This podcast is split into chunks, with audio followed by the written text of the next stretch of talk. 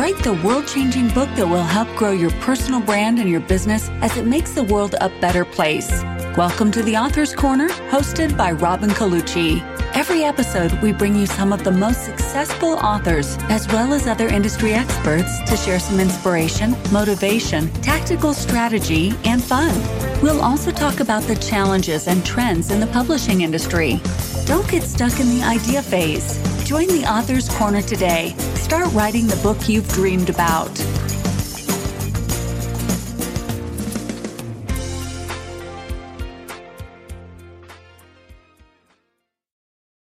I'm Robin Colucci, and welcome to the Author's Corner. You know, authoring a book can be a lonely process, so it's important to find communities where you can connect with others on the journey. Today, I will be speaking with a great innovator in this area. Stephanie Chandler is CEO of NonfictionAuthorsAssociation.com, a vibrant educational community for experienced as well as aspiring writers and authors and the nonfictionwritersconference.com with its events conducted entirely online since its founding in 2010. She is the author of several books, including the Nonfiction Book Publishing Plan and the Nonfiction Book Marketing Plan. A frequent speaker at business events and on the radio, she has been featured in Entrepreneur, Business Week, and Wired Magazine. One thing I've really noticed about Stephanie is she has a way of seeing a need and filling it. And in today's interview, she will share with us about a myriad of ways she's involved in supporting writers and authors, from creating communities to founding a much needed writers' conference for writers of nonfiction, her upcoming launch of a book marketing certification program, which also, again, much needed, like to create some industry standards around what kinds of skills do you actually need to have to help someone market a book effectively. And the bottom line is, I'm confident that by the time you're done listening to this interview, you will have discovered some resource or some key nugget of wisdom that you will be able to apply and use in your journey to author success. So sit back and enjoy. So, Stephanie, welcome to the Author's Corner. Thanks, Robin. So fun to be with you today. It's so fun to have you. You recently interviewed me for your podcast, and uh, we had so much to talk about. Yeah, we did. and that I wanted to have you here. And there's a lot that I think a lot of value you're going to be able to bring to our listeners. But before we get into the really nitty gritties, would you just share with our listeners a little bit about your background and how you got into publishing in the first place, just for a little bit of context. Oh my gosh, yes. So I am a Silicon Valley refugee. I was a software trainer and I ended up in software sales with a $4 million quota and an ulcer before my 30th birthday. And so I left. I left in 2003 and I opened a 2,800 square foot brick and mortar bookstore up here in Sacramento. And I thought I was going to sit in the back office and write novels. And turns out I hated running a retail business and I was a terrible novelist. but, but, I always wanted to write my entire life as a child. I always wanted to write, and you think you're supposed to write novels, right? But it turns out nonfiction was a window. It hadn't even occurred to me and my Silicon Valley friends were caravanning up to Sacramento saying, We want to quit our jobs too. How did you do it? and they inspired my first book. It was a business startup guide. And I self published. I started building a platform online. And then I sold, got an agent, sold three books and thought, what am I doing owning this stupid bookstore? So I sold the store and uh, started my own publishing business. And then I was speaking at writers' conferences and I felt so left out as a nonfiction writer. I mean, there were many times I was at conferences where I was the only business book writer in a group of 300 people, and I thought something has to change. And so in 2010, I launched a nonfiction writers conference online. Had no idea if anyone would attend, but they did, and been doing it ever since. And then three years later, the Nonfiction Authors Association was born because the conference attendees were like, "How do we keep in touch when this is over?" So I've just kind of followed the path as it has been laid out before me. Well, as it's unfolded, really. And I want to backtrack a little bit because I've been to several writers' conferences as well, and they really are so dominantly focused on fiction. And if not fiction, it's going to be essays and memoir. But there's there's really is very little for nonfiction for, for aspiring nonfiction authors at writers' conferences in general.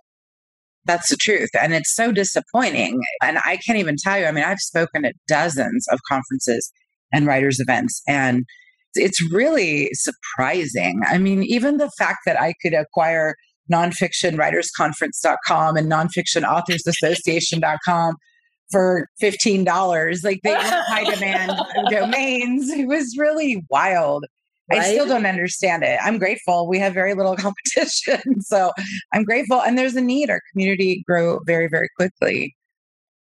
So I have to refer to you as a woman ahead of your time or some kind of ability to see into the future because you have done this conference online all along. That's and right. I would imagine that in 2020, with COVID and so many conferences shutting down, you were business as usual. Tell me a little bit about that. Like when you started online, what was some of the initial feedback you got? Or you know did you have doubts when you started online? Or you know what were the naysayers saying to you? Don't we have doubts when we start anything new? Of course i did. I really didn't know if anybody would come to this thing. I had 18 speakers over three days delivered live. I mean it was very ambitious unbelievably, everyone showed up when they were supposed to. Um, Dan Poynter was our very first opening keynote speaker, and I love that we have that legacy because he was such a gift in the publishing community. So I didn't know if people. Okay, stop right there. Yeah, yeah, yeah. As you know, I am a huge Dan Poynter fan, and for those of you who don't know who Dan Poynter is or was, unfortunately, he passed not terribly long ago. Honestly, yeah, a couple years he was up there when I met him, you know, 20 something years ago, 25 years ago. But he really was the grandfather of self publishing. I mean, Dan Poynter, I think, was really the first person I ever heard speak about self publishing that gave it any kind of legitimacy in my mind whatsoever, that this could actually be a viable path for someone to pursue and that it was a huge opportunity. And when you think of how prescient that was for, you know at the time that he was speaking about this and we're talking early early 2000s nobody was really self-publishing. Amazon didn't have their whole CreateSpace not even close. I don't even think there was amazon. So i've got to ask you how did you get dan Poynter to keynote for your first online conference? because he was a big deal by 2010. I mean, he, he was, was, a big deal, but we had also been elbow to elbow at a number of writers' conferences for many years oh, and had become friendly. In 2004, I got married and I went on my honeymoon and I read his self publishing manual. Ah, yes. And it was like the highlight of my Bible. honeymoon. yeah, it was the Bible. And I came home with this book highlighted and sticky notes and and I remember showing it to him because we knew each other by then, but showing to him and saying, Dan, like you're amazing. Right. and so I kind of took off on the path of speaking about marketing. And he would come and sit in my talks and I would sit in his. And we just developed this amazing friendship. I went to his, he hosted the ebook awards, which still exists. I went to one of his events. My book received an award. He had me sit at the head table next to Mary oh. Lou Henner, his special guest. I mean, he was such a gift, a gracious human being. And he honestly really encouraged me with the whole conference because I said to him once, you know, I think maybe we should switch and do an in person. And he goes, don't you dare do that. Doing it online is what makes it so special. And he's 100% right. And of course, last year when the pandemic hit, and I'm watching all these conferences try to figure out what to do. I was sitting back going, well, we had our best conference ever. And we have attracted a lot of amazing speakers because we've been doing this for this is our 11th year. Share with us some of the other, I mean, you know, because you really do have uh, some real who's who type people who have spoken at your conference. And I'm amazed. Some of your, of course, I'm sure that you love them all, but maybe some of the more notable favorites that our listeners might may have heard of. Well, Seth Godin was one of my favorites for sure. Just this past year, we had Martha Beck. I thought she was incredible. We had Don Miguel Ruiz, who wrote the Four Agreements. We've had Gretchen Rubin was incredible. Cheryl Richardson, Sheri Salata, who was Oprah's executive producer for years. She was so inspiring. And I mean, we've had Guy Kawasaki. We just had some incredible people. Dan Millman, who wrote Way of the Peaceful Warrior. I have a lot of favorites on that list. And and Julia Cameron. Oh my gosh, the artist. Oh my gosh. Julia Cameron. Right? I, I think mean, yeah. named a few of my Bibles, like right way, the Four Agreements. I mean, the way of the Peaceful Warrior. You're kind of uh, calling out my bookshelves here. Well, and that's how I pick my speakers based on my own bookshelves, right? It's not random. It's very specific, and I'm very careful in how I approach them. And I have some tricks up my sleeve, Robin. Like I will email them on a Saturday morning because I was going to ask you, that was my next yeah. question. How do you get through to these people to be able to invite them to speak at your conference? Yeah, email on a Saturday morning is weird, but it yeah. works because we're not getting a ton of email on Saturday right. morning. And then I always know their work. So I'm able to honestly say, look, this book has made an impact. I know it will impact our audience. I'm all about doing good things in the world through books. And I think a lot of our speakers resonate with that. And then we've been able to do some promotions like Martha Beck just had a book release during our conference. So we were able to give away 100 copies of her book to the first 100 who registered. So we've oh, done some wow. things like that. But the speakers are amazing. And when they hear they're connecting with fellow nonfiction writers, it's like, oh, wow, that exists. right? They get excited. So yeah. it's been remarkable the response we get. That's wonderful. And I just want to throw in there because what you mentioned about when you reach out to these big time authors and you tell them how their work has had an impact on you personally. I give the same advice to my clients when they're seeking endorsements for their yeah. book from some of these people. I'm like, if, if you can sincerely write something about how their work has made a difference in your life, it drastically increases your chances of getting that endorsement. And I've had self published clients get some pretty big name endorsements by doing that. So that's just a good little tip. It is a great tip. And the other thing is, what's the worst thing that can happen? right? I, so I'm a huge believer in ask, just ask. Mm-hmm. Right. And then keep asking. I'll go back and re ask people. So just persistence, kindness pays off. Yeah, absolutely. Absolutely. So, how many years into doing your conference, or how long was it into doing your conference before it occurred to you to create the association?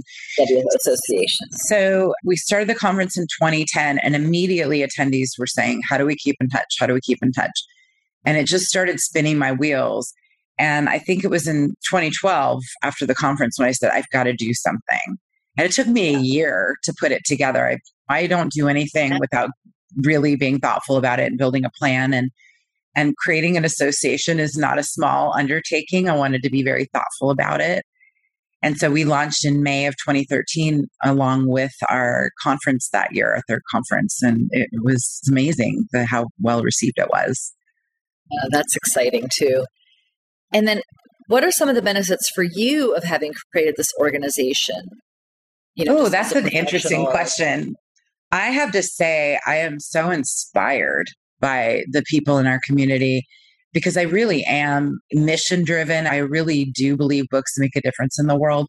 And to see some of the types of projects that our members are, you know, things with mental health and Black Lives Matter and just telling their very triumphant stories so there's so much in that that inspires me.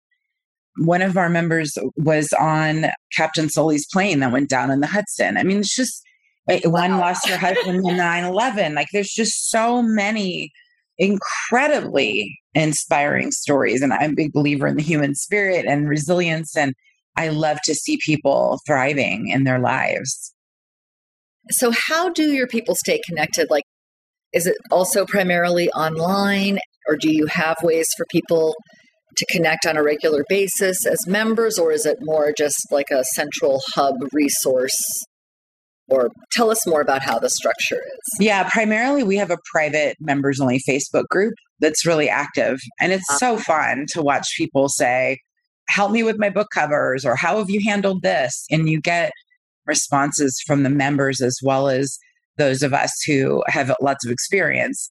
And some of our members formed a mastermind of their own. They do a monthly meeting. So we're seeing all kinds of really cool things happen from the members themselves connecting. I love that group. I'm on there every day in our Facebook group. It's so fun.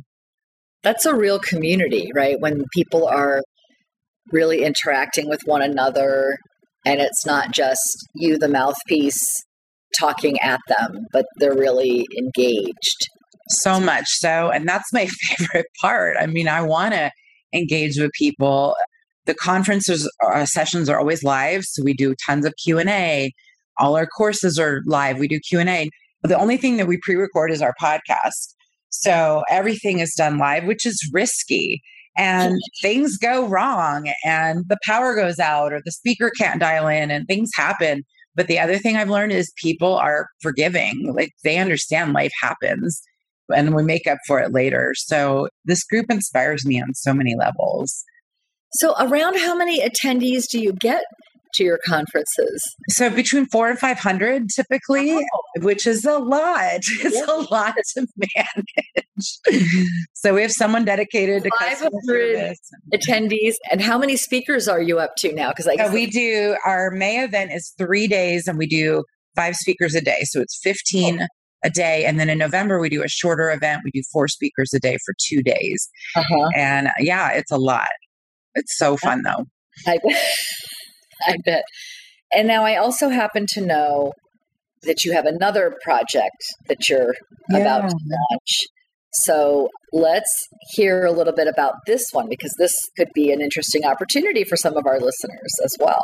I'm ridiculously excited. So it's our book marketing master course with optional professional certification. And what that means is it came purely from selfish motives, Robin, because I am constantly asked, can you recommend a marketing company? Can you recommend a marketing consultant? And I have a very small list of people I trust to draw from.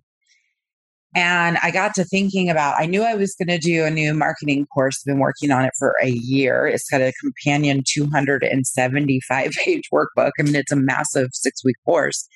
And I thought, what if I were training the marketing consultants that I could then recommend? And there's no professional certification in the publishing industry for book marketing, nor is there one for self publishing consulting. So we have that coming next year. But we decided to go all in and we launched this, and the professional certification is optional. It's available to virtual assistants, are really responding to it. And that's amazing. I think every author needs a virtual assistant, don't you? I mean, it's just a game changer. Yes, totally. So I'm curious because this has been a challenge. As a matter of fact, I was just speaking with one of my clients the other day. He was lamenting that we don't offer book marketing. Yeah. right. Yeah. And I'm like, yeah, I'm in this is our wheelhouse. This is where we excel. But from your point of view, I would love to hear what are some of the ways you could look at a book marketer and their performance or like, how do you know you have a good book market? Yeah, that's a good question. So, by the way, I was a publisher for a number of years and never sold marketing services either. And that was intentional because you cannot guarantee, and not if you're doing things above the level, right? You can't guarantee results. And I would never want to sell something that I couldn't guarantee results. What you can do is help somebody craft a plan and you can help them implement that plan, but you still can't guarantee marketing is fickle. And so, how do you know you have a good book marketer? You have somebody who understands that, right? That they're not going to overpromise. They're not going to do it. And I really, really am not a fan of some of the kind of there's companies out there charging thousands of dollars to get you to the top of your Amazon category. You don't need to hire someone to do that. And by the way, it has no long term value. Right. Focus on getting in the top 10 of your category for the next year every right. day, not for one day so that you can call yourself a best one, one hour of one hour. That stuff right. just really drives me crazy. So I would much rather see authors build their platform and build their email list and use content marketing and strategies that actually build an audience for the long term. And if you're interviewing marketing firms and assistants and consultants, that's the strategies they should be telling you to do. I'm sure you've had this question too. I hear this all the time. Can I just outsource all my marketing? well, you could, but you won't make any money because our profit margins are so low on books. Mm-hmm. So if you're going to invest in marketing, you have to have some other goals, like you're promoting yeah, your business or speaking. Exactly. That's like what that. I always tell people. I say, don't think of it like I'm doing this to sell books. You want to think of this as I'm doing this to raise the visibility of my brand overall. I'm doing this to make new connections, to be more places, to know more people, because everything that you earn back is on the back end of the book sale. So it's what that reader's going to do with you once they have your book or once they've heard of your book, right? They might not even necessarily get yeah. your book, but maybe they go to your website and like, oh my gosh, this is the perfect coach for me or I need to have this person come speak at my next event, or whatever it is. I mean, what I've observed with trying to outsource your book marketing too, I think is a huge problem is that no one is really better qualified to market your book, to talk about your book than you are. Yeah. Agreed. And you just can't automate everything. I will say the one thing I'm really advocating right now for nonfiction authors are Amazon ads these ads, we're seeing really good performance. I have a client, Mark Paul, wrote a memoir called The Greatest Gambling Story Ever Told. It's about back in the 80s, he placed a bet on a filly to win the Kentucky Derby. It was a long shot bet. And she ended up winning, and he had to go collect his million dollar prize from the Mexican drug cartel. Oh shit! I mean, right? It, it, it is an incredible story. It reads like a oh novel, and it's true. So he, Mark, is a real estate investor in Beverly Hills. He has no platform. I don't even think he had a Twitter account when the book came out last year. He went all in on Amazon ads. He taught himself how to do it. He got his 10 categories. So guess how many copies he sold last year?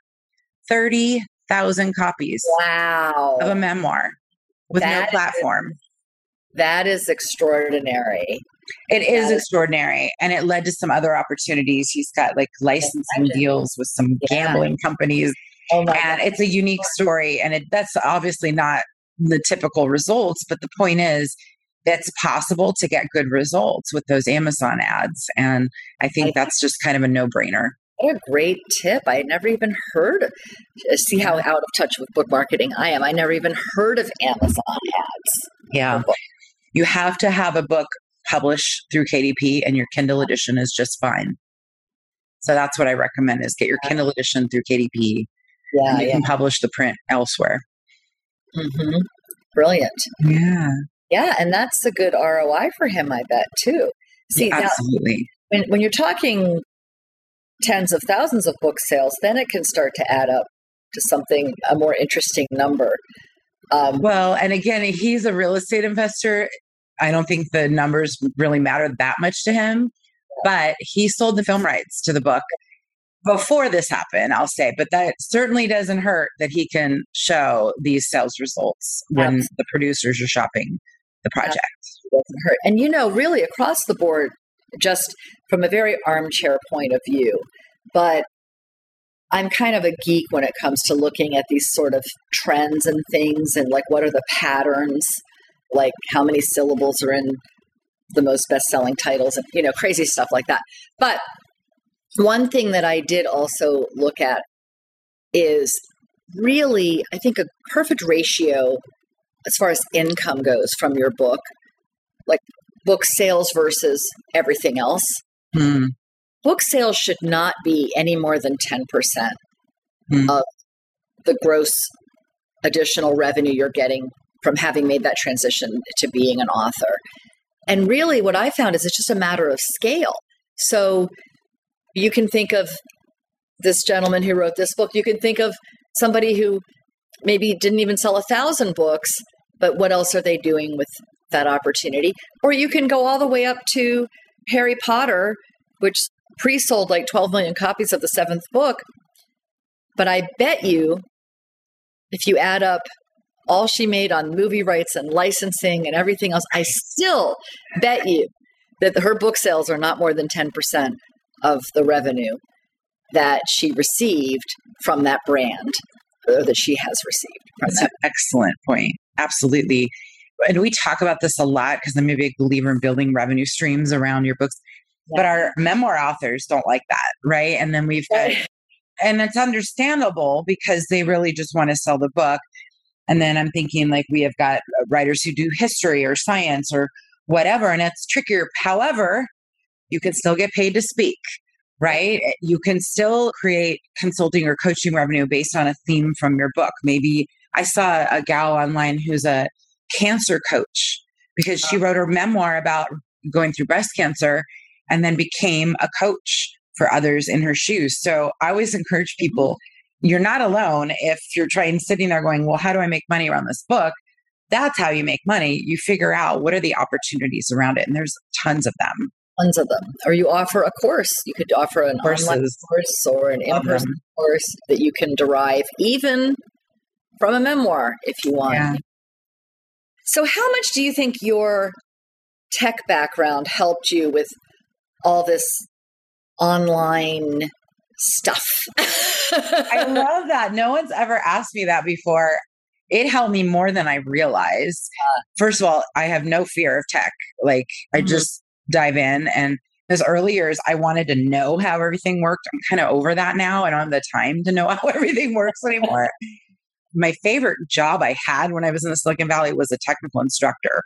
And I would develop courses and I would teach courses. I learned HTML so I could teach these web courses. And what a cool skill. And to be able to do that now when I'm developing my own courses is mm. amazing. So I yeah. feel like, again, those steps just kind of laid out before me, and I didn't even know how valuable that was going to be. And I, by the way, I set out to be an English teacher. I thought I was going to teach English classes. And while I was in school, I had to work. And so I worked a software company. I was a receptionist for their dispatch center. And down the hall, they had tech support. And I walked down there one day and I looked at the manager. I'm like, how do I get hired in here? Right. I'm 19 years old. And she looks at me and she goes, do you have any computer experience? I said, No, but I'm taking college classes right now. She said, Go take a computer class and come talk to me. I said, oh. Okay. And so the next trimester, I took a computer class. I got my A. I went back to her. I said, I took the class. Will you talk to me now? And she said, Okay. Yeah. And they hired me. They couldn't believe that I had the nerve to do that. right. Wow. And I always say I've never been qualified for any job I've ever had, including this one. Like I have to figure things out as I go. I guess I don't have the fear gene. I'm not afraid to do these things. Well, so that's interesting because you didn't start off with a background in tech. It's not like you were a tech junkie as a kid or something like that. So you never had a fear of tech? Like, because the thought I can't even imagine if anyone had told me to take a technology class while I was in college, you would have found me like under the desk. Really?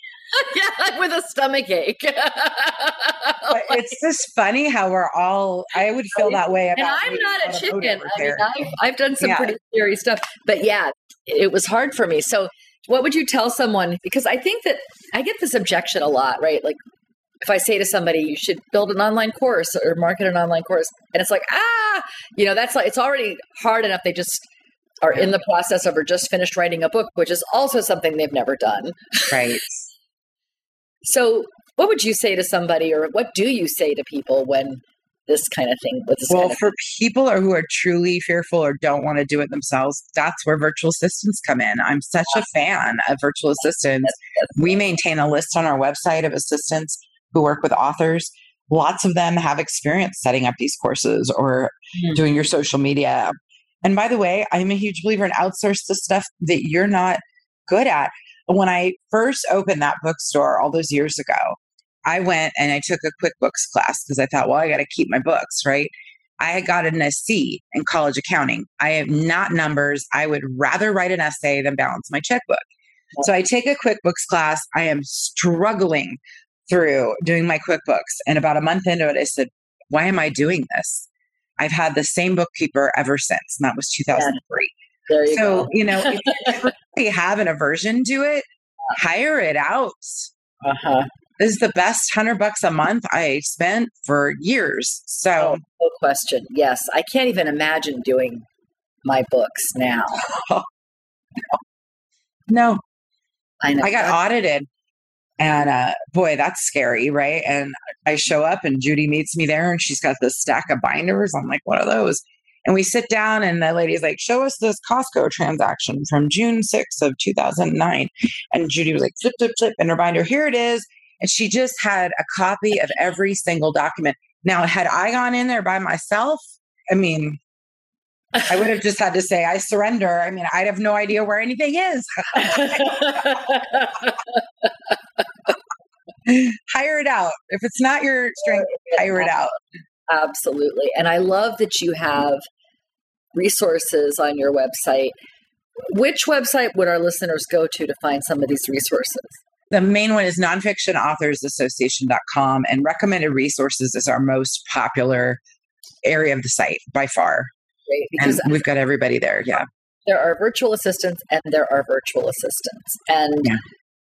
It really does make a difference to have someone who's if you for example, if you're going to launch an online course, to have someone who knows how to build a campaign in your contact management software, who knows how to set up your marketing emails, who knows how to automate what can be automated, how to fix something that's broken. Uh, So true. And a good website manager, because I've been there. Web I mean, manager, oh. oh gosh. It's completely game changing when you find those people. And I'm glad you just said the word people because this is a big misconception. It's often more than one person. Oh yeah. I just answered an email last night from one of our community members saying, I can't find someone who can do my Wix website and my social media and help me launch my course. And I'm like, well, those are really three different functions just listed. And you can't expect one person to do all of them. Not all well, that's for sure. That's right. I mean, my web designer, that's all he does. And Yeah. Mine too. genius. So Yeah. it's yeah, it's fantastic. All right. So what is the question I should have asked you? Oh, goodness. I What did- should you have asked me? People are constantly asking me for my best marketing tips. So why don't I throw out a few of those? Great. So I mentioned Amazon ads. I just think you should be there. I love podcast tours. I don't know why authors aren't doing more of these. What you and I are doing right now, super fun. Don't have to leave my house. And we can do these all day long. I think it's a really brilliant strategy for a book launch. And I don't see enough authors using beta readers. Do your clients do much with beta readers? Well, our clients, I mean, Probably a different deal. a lot of yeah, we have a lot of checks and balances internally, and most of our clients are traditionally published. But tell me more about beta readers. So beta readers aren't just for editorial feedback. I personally don't want editorial feedback. I don't like having too many cooks in the kitchen. Yes, I'm the same way. That's, that's right? talking about the internal. Oh, I see. Okay, so continue. So that is one way, and that's kind of the misconception is beta readers are all about editing. That's not the case. I like beta readers for launch support. So when you give early access to your manuscript, say a month before the book comes out, sure. hmm And so when I did my last launch, I put out a call and my goal was to get 100 beta readers. And we had 300 people apply and I accepted all of them and gave them all access to the manuscript and created a private Facebook group and kept them informed. Like, here's our launch date and the, the review copy just showed up. And we just went through the whole process together. And on launch day, they were amazing. They were tweeting, they were on Facebook, they were on Instagram, Okay. and I asked them to write reviews. I could not believe how many verified purchase reviews showed up because they didn't have to buy the book, right? but Isn't that many of them did. And I have to say, it was one of the most personally rewarding experiences because I loved the dialogue with the readers. They were gracious. It was such a great hmm. experience. So I just am such a fan of using beta readers for your launch. plan. Yeah, yeah, we used to call that galley readers.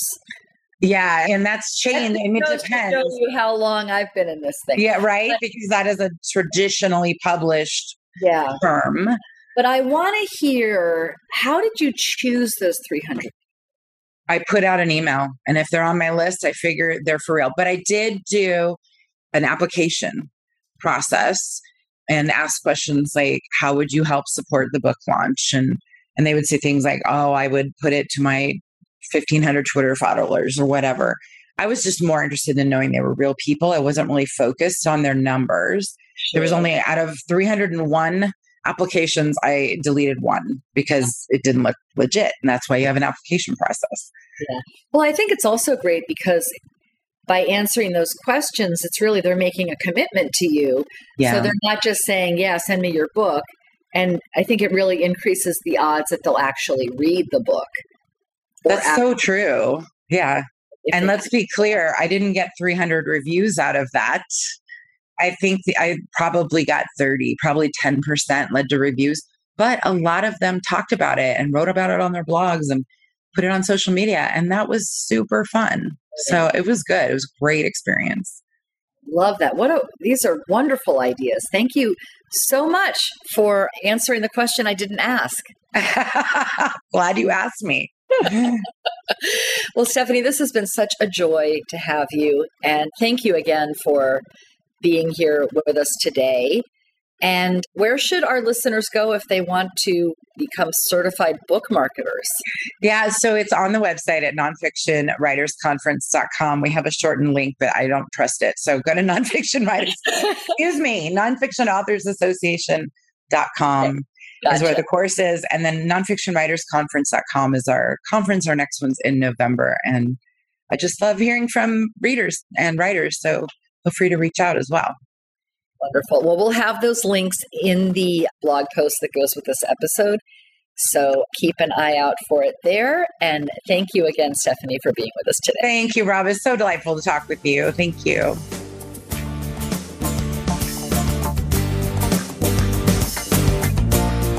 Thank you for tuning in to another amazing episode of The Author's Corner. You're one step closer to writing the world changing book you've dreamed about for years. To access today's show notes and other helpful resources, simply visit our website at theauthorscorner.com. A positive review would be appreciated. Until next time.